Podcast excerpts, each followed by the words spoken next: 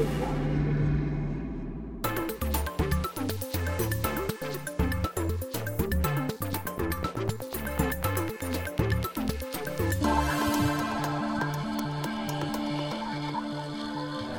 afternoon. So we're going to talk a little bit about Camille Henrot's Grosse Fatigue, but Martin is going to kind of lead with some of the contextualization and framing, and then we'll talk about uh, my participation in the work. Yeah. Hi, everyone. Um, uh, I guess first to introduce, um, Grosse Fatigue is in the um, screening uh, area just uh, to the end of the gallery there, and it's a rather immersive installation for a single channel projected video. It, um, uh, its intention to some degree is to induce a kind of overwhelming experience. In the, in the title of the word, Grosse Fatigue could be translated from the French English as just sort of being dead tired or just totally overwhelmed.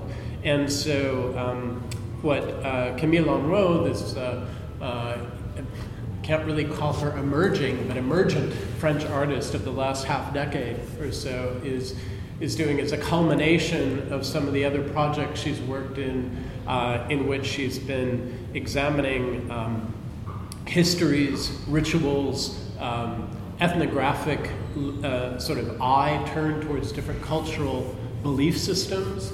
Um, she's made some earlier works that have some sense of being almost like a travelogue, documentary, home movie. Uh, such a very interesting work um, shot in near the Saqqara uh, pyramids and temples in, in Egypt, where instead of focusing on the kind of monuments, she focuses on dogs that are that are kind of uh, roaming the premises, as it were, and the sort of rubbish uh, that accumulates in any tourist site.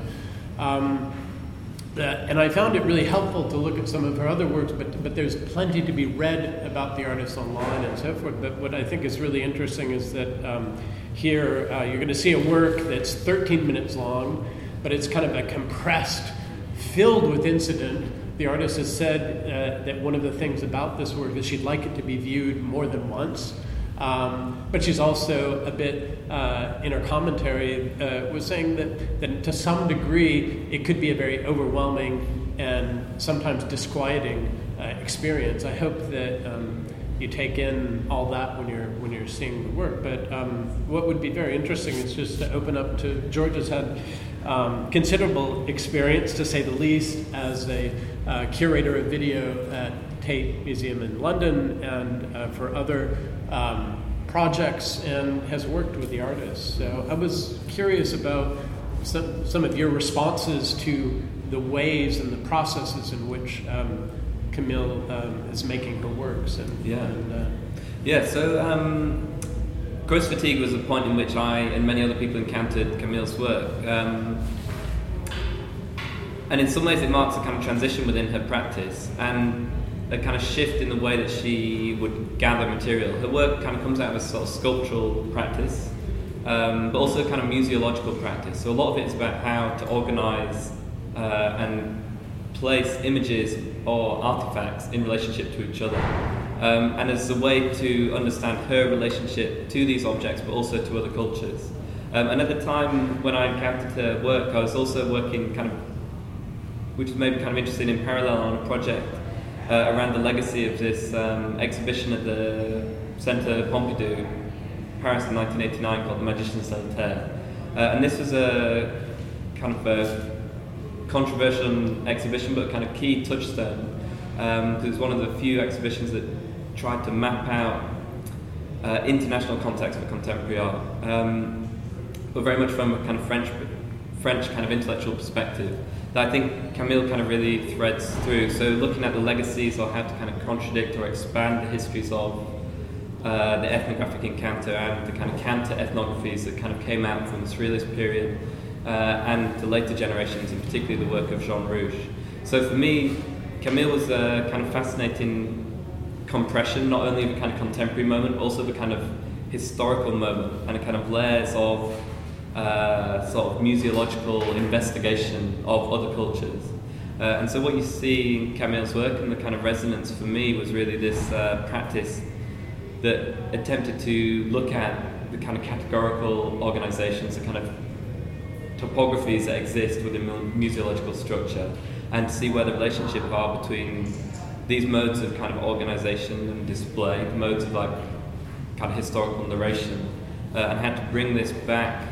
Uh, bring this back to the kind of desktop, bring this back to the body in front of a computer. It's this kind of point at which so much of our interaction with the world now happens. Like it's through this conduit of the computer. Mm-hmm. Um, and that conduit of the computer is a very bodily experience. So the computer now is increasingly based on kind of touch. Um, and I think one of the really distinct things that you'll see in the film is also the interaction with objects and with different materials is constantly mediated by hands mm-hmm. that are placed. Um, and it kind of has a structure that relates to kind of um, like the documentation of objects that are being placed and shot. But usually the hand that places the object is the thing that would be cut out. Mm-hmm. But in Camille's work, the kind of hand is the things that are almost kind of cut in. And so this interaction of the body with objects and with images is then kind of fundamental to sort of reconstructing a kind of map of the world and of relationships to other cultures. Well, it's interesting also because, notwithstanding her own sort of uh, processes as an individual creative artist, it's, it's interesting that, I mean, she has been grouped in from time to time with a lot of artists that have been called post internet artists. Mm-hmm. And, people would know of, of Simon Denny here, the, uh, and would be one of the sort of most noted artists who's been categorized in that framework, who represented New Zealand at the, at the last Venice Biennale. But I was thinking also, you know, in watching, and I've watched it several times now, um, Grosse Fatigue, I was thinking about there are a lot of uh, sort of poetic and visual um, analogies, formal analogies that keep being made, comparisons of one shape to another, one context to another, one highly different context to another, like a, a Keith Haring um, street art from the 1980s in New York is transposed with um, uh, African body painting, uh, the more traditional rit- ritual uh, uh, notion. But and, and at first I was thinking one, one thing that's really uh, was slightly it was almost irksome to me the formal analogies, and then when reading more about her process, the fact that she's essentially using Google image search a lot and Google um, uh, text search a lot, and we know how that kind of gets very curious juxtapositions mm-hmm. and and these kind of um, you know they can be humorous, whimsical, kind of unexpected at times. And so I thought, in a, in a way, she's mixing her own subjectivity and inclinations as, as an artist with a kind of algorithmic density uh, that unless you're a real IT specialist, you're, you're, usually not someone who thinks about those kind of under underpinnings. And so the uh, and the other thing is that in relation to that work and the process is that she she it was undertaken during a residency at the Smithsonian Institution in, in Washington D.C. And, and, going into these archives of, of natural history. Um, and, and, and there's one moment, and I think there are quite a few moments like this, but one visual moment in which the she uses the sort of pop-up window interface as a framing device in which you see the drawers, the sort of old, old style museological drawers being pulled out of a cabinet repetitively. And in a way, it reminds me of a, I talked to a fine arts librarian not uh, too long ago who was talking about how younger um, people often don't equate searching on, on the internet in an archive with, say, a card catalog mm. or pulling out a drawer and you know riffling through cards or being in a museum and having flat files of information mm. and i think this um, part of what this indicates to me is a kind of generational shift in how she processes and deals with material and, and also how that might affect perhaps i've got a, uh, you know an interesting um, notion of how this might be interpreted by the so-called sort of younger digital natives mm. and people with very different kind of wider knowledge uh, pre-internet, you know, mm. when I'm thinking about post-internet art. Yeah, absolutely. And I think there's something within her work that comes out of uh, an attempt to overcome the disembodying that happens with new technologies. You know, and I think one of the things that's interesting, and when you kind of tra- track back through some of Camille's other projects, is a kind of real interest in what what the kind of material, how can we understand a material relationship to an image and to the world, and how this is going through processes of changing. So some of her early works often work directly with celluloid and with direct kind of actions on top of the celluloid and kind of gestures to uh, to kind of she worked with early kind of pornographic films where she scratched out certain characters or scratched out certain images and worked with a footage shot in Vanuatu where she split the film in half to kind of create a kind of physical uh, gesture, kind of action on the material. And I think what you see in kind of Grosse Fatigue is a kind of question of like what is now our material relationship to these images? How do we understand the body as a kind of measure with how we can relate to the world and understand ideas of distance or proximity? And, and so what you have is the kind of then the search engine kind of replicates that becomes a kind of a method of kind of material investigation. So one of the earlier projects she made was a project called Egyptomania. There was a kind of um, sculptural display, but display made out of objects sourced from eBay.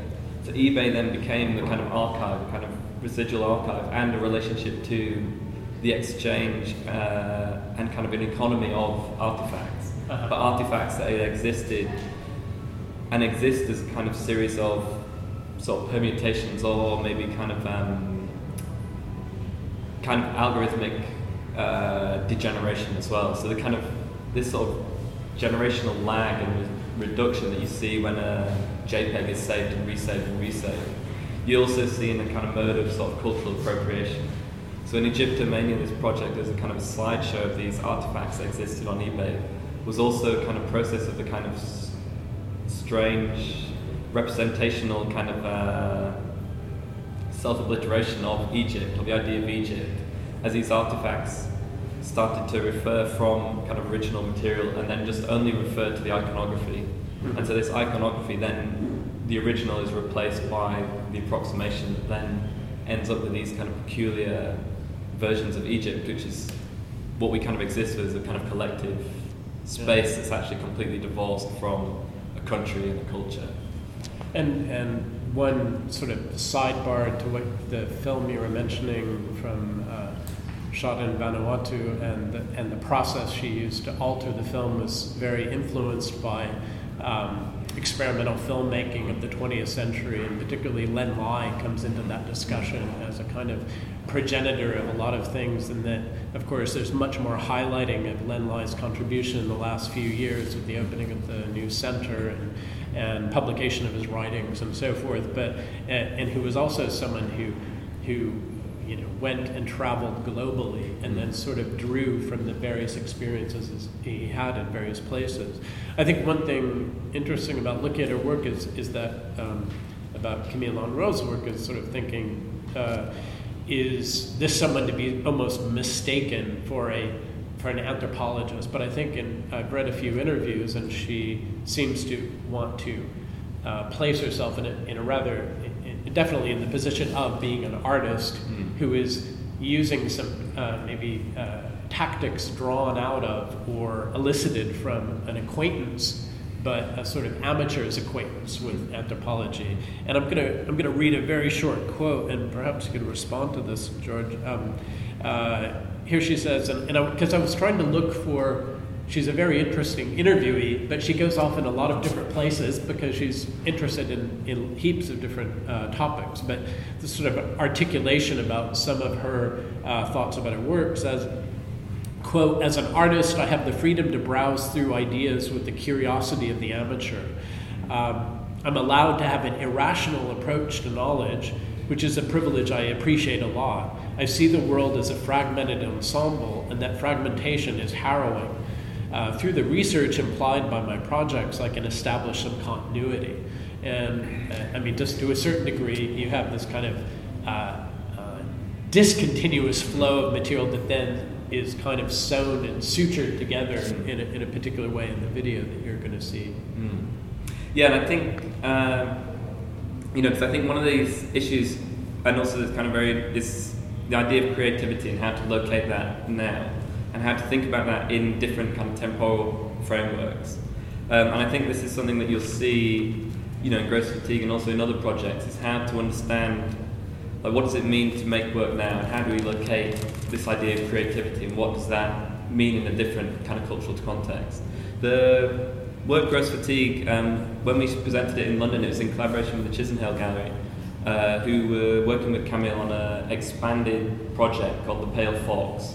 And this is an installation project uh, that assembled many objects uh, found, some created by the artist herself, but as a way to kind of demarcate and talk about uh, the origin points of kind of creativity.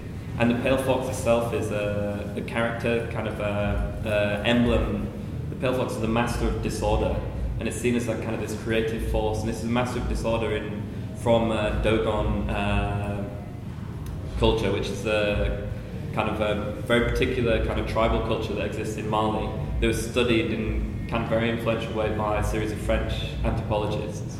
And what's interesting also with the Dogon subculture is they were involved in rituals, very elaborate rituals, but they're also uh, incredibly distended in time. So the kind of original study of the Dogon uh, tribe in the kind of early 30s, it was very influential on successive generations of anthropologists.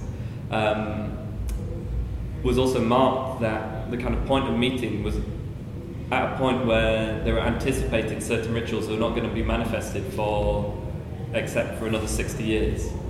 And then it, so it had this kind of interesting kind of blend. The anthropologists would hear stories about other kind of rituals that were going to take place, but they were going to take place out of time at a different point. And so later, the filmmaker Jean Rouch accompanied a trip to go and work with them to film the Dogon tribe. And at this point, they then were able to kind of document some of the processes and rituals that were talked about at a previous point. And I think this kind of um, sort of dislocation temporally and how to try and find the point uh, in which to kind of intersect or to engage with culture and to try to think about how to understand the kind of present moment, but in kind of these broader kind of historical movements and developments, um, while still embracing the kind of uh, spirit of disorder, uh-huh. is also kind of fundamental in how Camille's attempts to sort of navigate and pull in these different strands and material. But I was wondering if, if in some ways today, the, the kind of, uh, uh, as you were mentioning, the, the internet processes and so forth, and, and search engines and yeah. networks, and sort of, I, I mean, artists, um, and I know particularly artists working in, in newer media much of the time are talking about the sort of distribution of information in networks, so that yeah.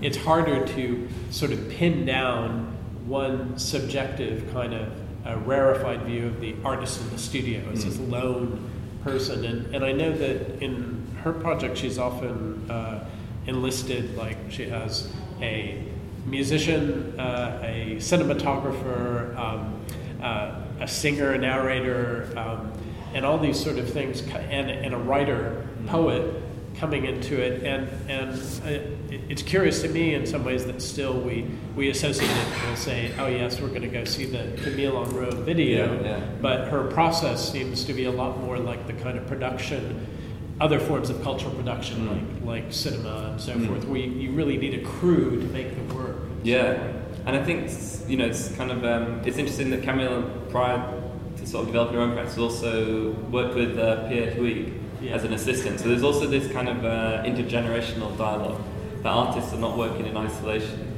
and that isolation is not only in terms of the groups in which they practice, um, the people who are involved in terms of the collaborators within the Natural History Museum, the dialogue with the curators, who also assemble and look after these objects that then Camille can go and film and record. Sort of bring into the work. It also kind of talks about other distribution of kind of the labour of art practice and how actually the understanding of what kind of contemporary artist is is a very recent idea, the kind of atomized idea of the artist as sole practitioner.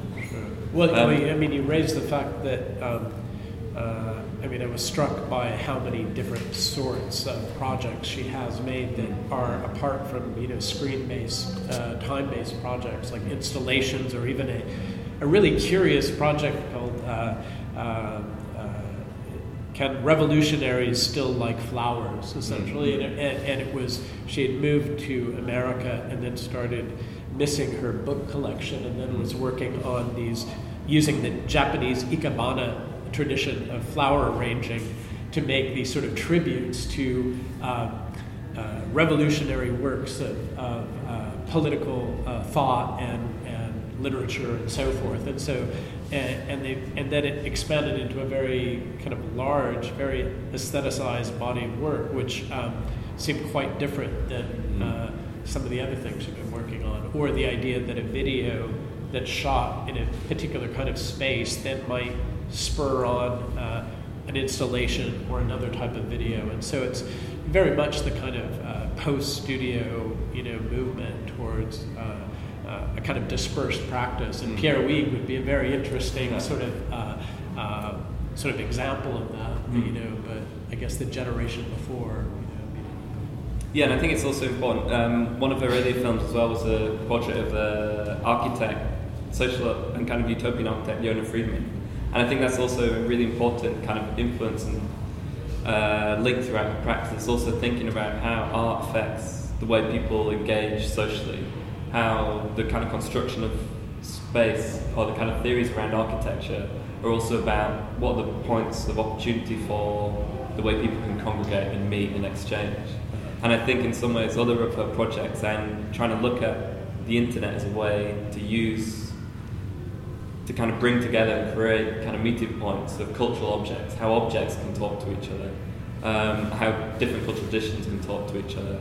We're also kind of coming out of a, a desire to kind of open up art, to kind of take into account broader kind of social movements that can happen within the gallery, but also within the city or within the kind of meeting points that maybe a potential or kind of um, inherent within the kind of structures of the internet, but the architecture is maybe not there to enable those. So I think there's really a desire to try and think like how can this kind of mapping, how can these dialogues kind of enable different modes of exchange, understanding of kind of interaction, also kind of uh, reflection on what it is, what does cultural production mean now and in uh, kind of dispersed context. What's it mean for French artists based in New York to work with collections drawn from, uh, you know, kind of global uh, histories of colonial exploitation and research. I know we're perilously close to getting uh, reaching the end of our time, but I, I, I want to insert a, a, an important question. I think that I mean I was kind of grappling with and looking at some of uh, Camille Henrot's work is the sort of difference between how, uh, depending on cultural setting, mm. using archival materials, using uh, traditional uh, indigenous materials, using ritual artifacts that have a function in a very specific cultural um, identification that's, that's not merely a sort of uh, uh formal uh, or art uh, sort of identity. And, and the fact that, in, in some ways, I think the, the rules shift depending on which situation you're in. And I think here, uh, particularly in a bicultural mm-hmm. society, which is increasingly multicultural and, and kind of super diverse, as they've called Auckland recently, there's a, a, a, a very particular notion of what an artist is likely to uh, be able to um, uh, say in relation to historical materials without having a very committed, um, uh, engaged, uh, ongoing relationship with members of that living culture, like in the sense that you know, uh, uh, the, similarly with with uh, Dogon um, uh, tribe, they're still uh, emissaries of that community today, just as Maori uh, Art Pacifica. Um, there, there's a very particular notion that that this isn't something to be taken lightly when you enter into cultural um, sort of appropriation and representation. And I'm, I'm wondering about it, you, you've said that you've had different responses showing, say, Camille's work here yeah. and in Europe. And I was wondering if you had thoughts on the sort of this kind of difference in how uh, the reception, depending on which communities are receiving it. Yeah, I mean, it's kind of uh, fascinating, and I think it's uh, something she's also attempting to figure out how to mediate you know, figure out and embed within her work. Particularly, she's now been invited to do projects in a broader and more distributed manner. But I think it's something that, in some ways, the kind of Grosse Fatigue is also about the kind of difficulty of how we understand kind of cultural dialogue now. You know, how we understand the responsibility and the histories of these objects, and who can talk about them or for them. Um, and there's a, definitely a desire to kind of, uh, which I think is shared by broader circle of artists, to try rethink uh, relationship to the world and to objects, to physical objects as kind of cultural artifacts, but also how to do that in a way that doesn't reinforce uh, divisive or kind of national histories or national narratives. How to do that in ways that kind of facilitate kind of exchange and overlap, and also to kind of acknowledge not only kind of recent histories of uh, exchange and kind of uh, colonization, but also to think of it in broader kind of temporalities as well. So how to mediate between uh, the kind of present moment, kind of this sort of rapid, uh, instantaneous culture, but also kind of more like broader narratives or different types of temporalities that are also maybe geological time or also cosmic time, which I think Sure. is also kind of factor within this ambition within Camille's work to try and understand that all these kind of relationships are kind of embedded in broader kind of circles of kind of temporality as well. Well, I thought we'd have much to talk about within a fairly uh, uh, our own temporal framework coming to an end here. But thanks, George, for that. Um, I should probably yield the floor. Um, I was really interested in your talking about Magiciens de la Terre, and I was looking at the film and thinking it kind of uh, engages in quite a lot of magical thinking. Yeah. mm. You know, and I just wondered about, um, and, and this would be true of actually a lot of post-internet art, that we have a lot of kind of high-tech primitivism, a lot of high-tech magical thinking. Mm. And I wondered if you had any thoughts about this surprising return of primitivism. Yeah, yeah. I mean, it's interesting, and it's something that's been uh, started to be debated more, and I think it's very important debate because there is, you know, kind of internet purports to be the mode in which we can now engage with and see the world. So then it is a mechanism of kind of sight in the way that maybe cinema was before. Um, but within that, there's all a lots of kind of uh, there's a lot of inherited structures and kind of dynamics that also then dictate how we encounter kind of an object, or kind of the return to an object is also return to this like disembodied artifact, Yeah. which is the kind of manifestation of the kind of idea of the kind of primitive.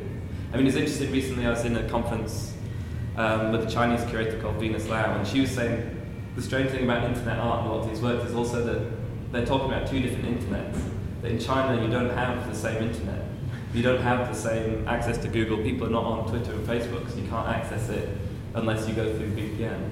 So I think this is the kind of strange danger of kind of post-internet art that uh, people are talking about kind of totalizing structure, which is, you know, kind of mediated on certain types of experience and uh, mediating certain perspectives that then kind of remap the world, but not necessarily in a way that's kind of critically aware of the fact that the world is remapping is only talks a certain set of people's experience. Because um, uh, Camille Henrot, uh, Simon Denny, Edith Mm. Still, they'll all be seen as artists that come out of some kind of uh, research paradigm, Mm. but actually they don't necessarily use particularly rational processes for Yeah. connecting things together. Yeah. They're not the processes that you develop in order to build computers, but once you have them, you can use them to in- indulge in all sorts of strange ways of Mm. imagining.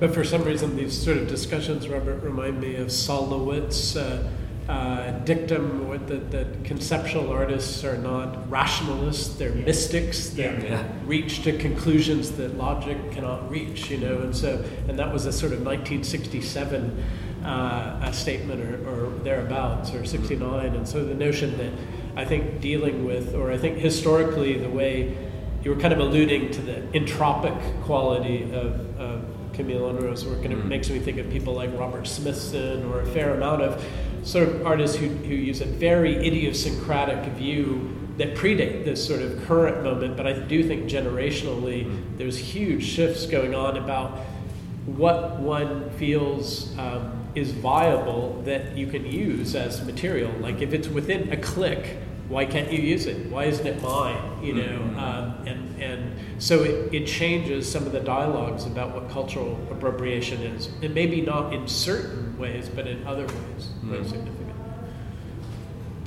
But I think there's definitely a debate that needs to kind of be sort of brought up as well about because it's very similar to looking back at early cinema, the beginning of cinema, and the kind of beginning of this technology that started to map the world, but from very clear kind of perspective.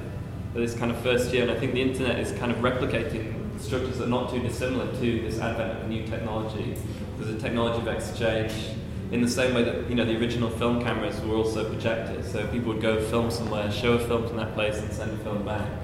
And there's a similar kind of mapping project happening through kind of digital domain. And it's the question now is like, how do we also bring in uh, kind of critical reflection on that that's kind of beyond or not um, in kind of service or in fascination of the modes of seeing that kind of internet enables that kind of creates a new kind of actuality which is like Hito Steyerl's like dancing video you know an incredible like return to a kind of expressive gesture that is possible within this substructure.